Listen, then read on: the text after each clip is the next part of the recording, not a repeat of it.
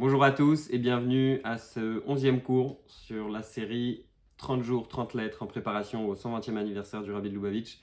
Et aujourd'hui, on va étudier une lettre adressée à ce que l'on appelle un Mashgiach. Mashgiach, c'est une personne qui est responsable dans une yeshiva.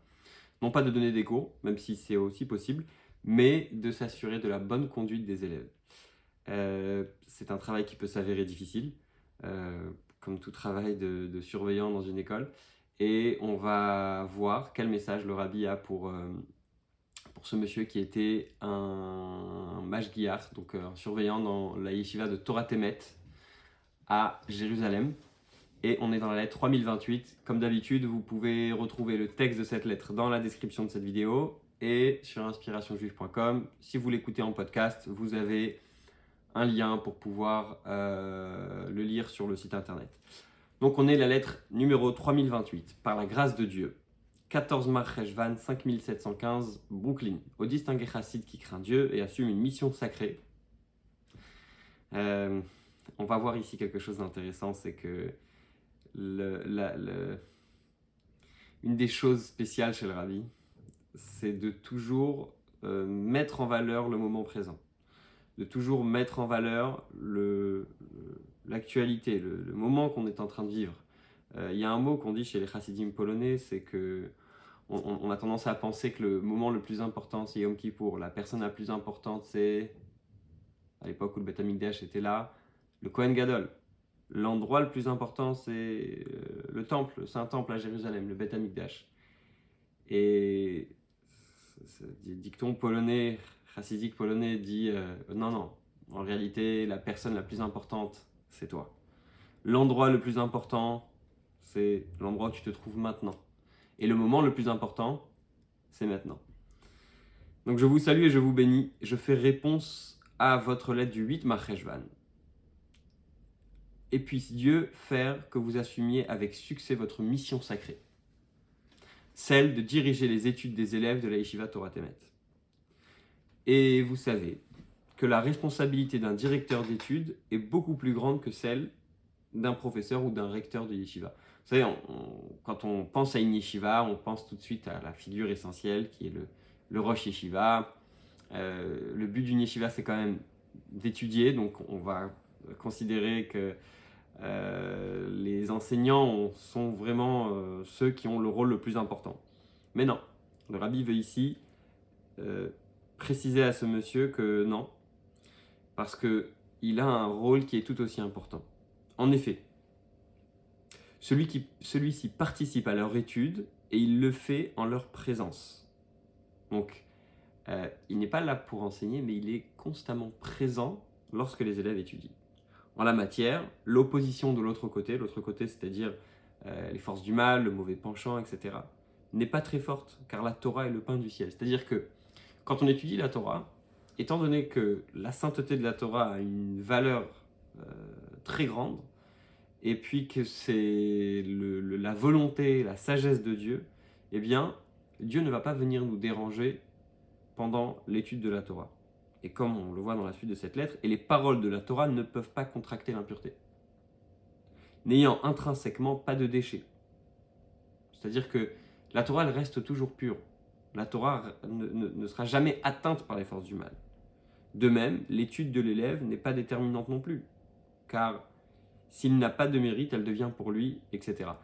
Alors, il y a deux choses intéressantes à, à noter ici, c'est que euh, une personne qui, qui, est, euh, qui, est, qui est d'une nature, on va dire, mauvaise et qui ne veut pas euh, utiliser la Torah pour euh, s'instruire, qui ne veut pas utiliser la Torah pour changer son comportement, et cetera, eh bien, on s'est dit que la Torah devient pour cette personne un poison mortel.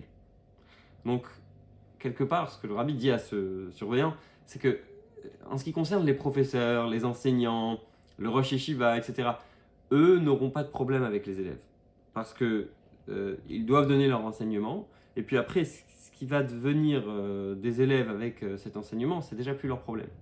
Alors que vous, votre travail, il est différent. Votre travail, c'est de s'assurer que le message passe, qu'il est compris, qu'il est intégré et que les élèves le vivent. La fonction du directeur d'études consiste à vérifier que la Torah pénètre effectivement l'élève. Comme le soulignent nos saints maîtres, l'élève doit faire corps avec elle, au point qu'elle devienne une partie de lui-même, sa Torah, car la Torah et Israël ne font qu'un. C'est-à-dire que le rôle de ce monsieur, c'est de faire en sorte que les élèves puissent intégrer et vivre avec la Torah, pas seulement l'étudier, mais vivre. Euh, ça me rappelle une histoire, euh, vous avez peut-être entendu parler du Rav Mendel Futerfas, un chassid très célèbre, hein, c'est un disciple du Rabbi qui, est, qui, est, qui a eu une vie assez incroyable.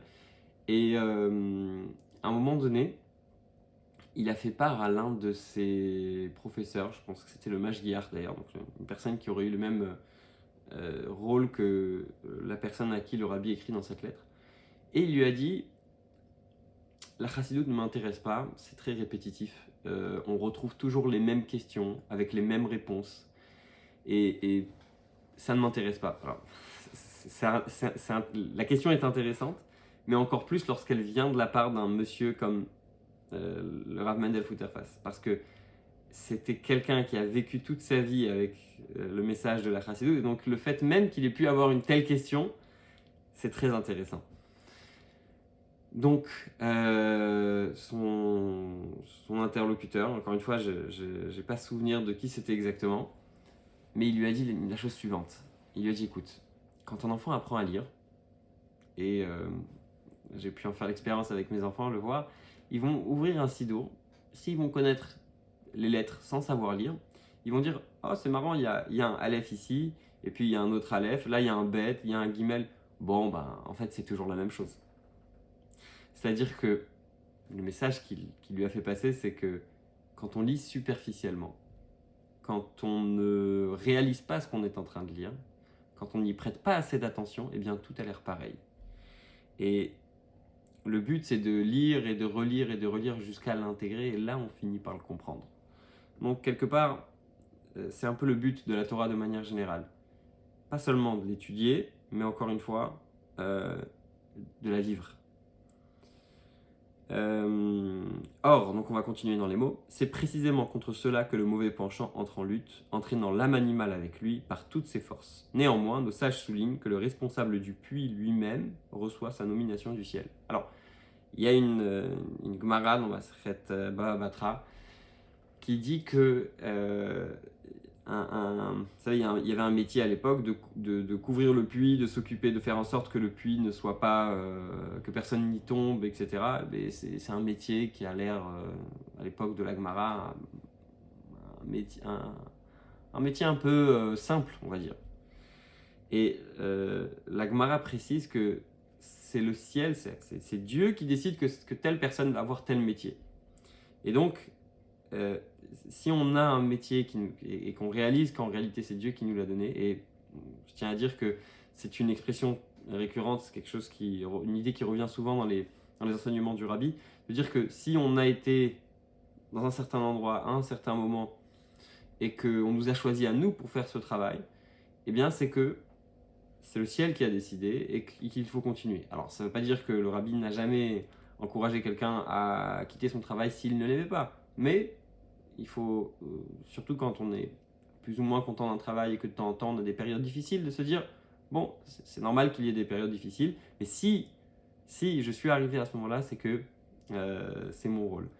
Euh, » Et là, la phrase suivante, très intéressante, « Il est donc certain que vous avez les forces nécessaires pour assumer cette fonction. » On a parfois peur de certaines situations, de certaines personnes, il y a des choses qui font parfois très peur.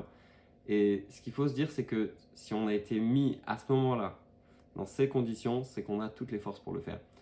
Euh, ça me rappelle une, une parabole qui, euh, qui raconte l'histoire d'un, d'un, d'un, d'un, d'une armée qui avait beaucoup de mal à, à combattre un adversaire particulièrement féroce.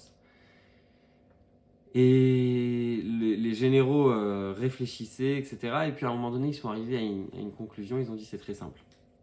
On va prendre euh, à la prochaine bataille un soldat. Peu importe combien de soldats on va perdre, mais on va essayer d'en capturer un.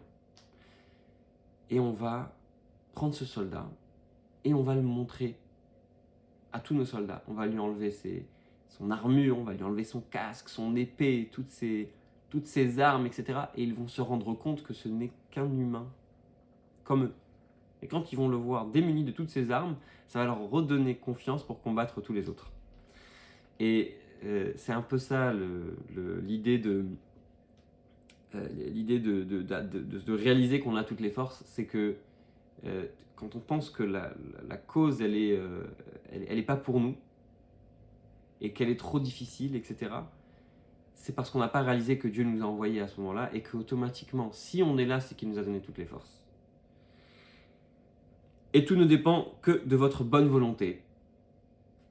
J'ai repris les mots du Rabbi. Dieu fasse que vous puissiez rapidement dire, voyez, les fruits que j'ai fait pousser. Regardez les, la génération que j'ai fait grandir. Avec ma bénédiction et dans l'attente de vos bonnes nouvelles. Euh, N B, il est sûrement inutile de vous rappeler ce qui suit physiquement. La vitalité du corps est conditionnée par le dévoilement de l'âme. Et bien évidemment, il en est de même pour le corps et l'âme de la Torah. Il ne faut pas oublier que... Euh, C'est, c'est, c'est, c'est quand on travaille l'âme, c'est quand on travaille notre intérieur que le corps va suivre et que euh, si ça ne va pas bien à l'extérieur, c'est que forcément il y a quelque chose à l'intérieur qui ne va pas aussi. C'est tout pour aujourd'hui, je vous souhaite Shabbat Shalom et si Dieu veut, on se revoit à Motze Shabbat, donc euh, samedi soir pour la prochaine lettre du Rabbi. Shabbat Shalom à tous.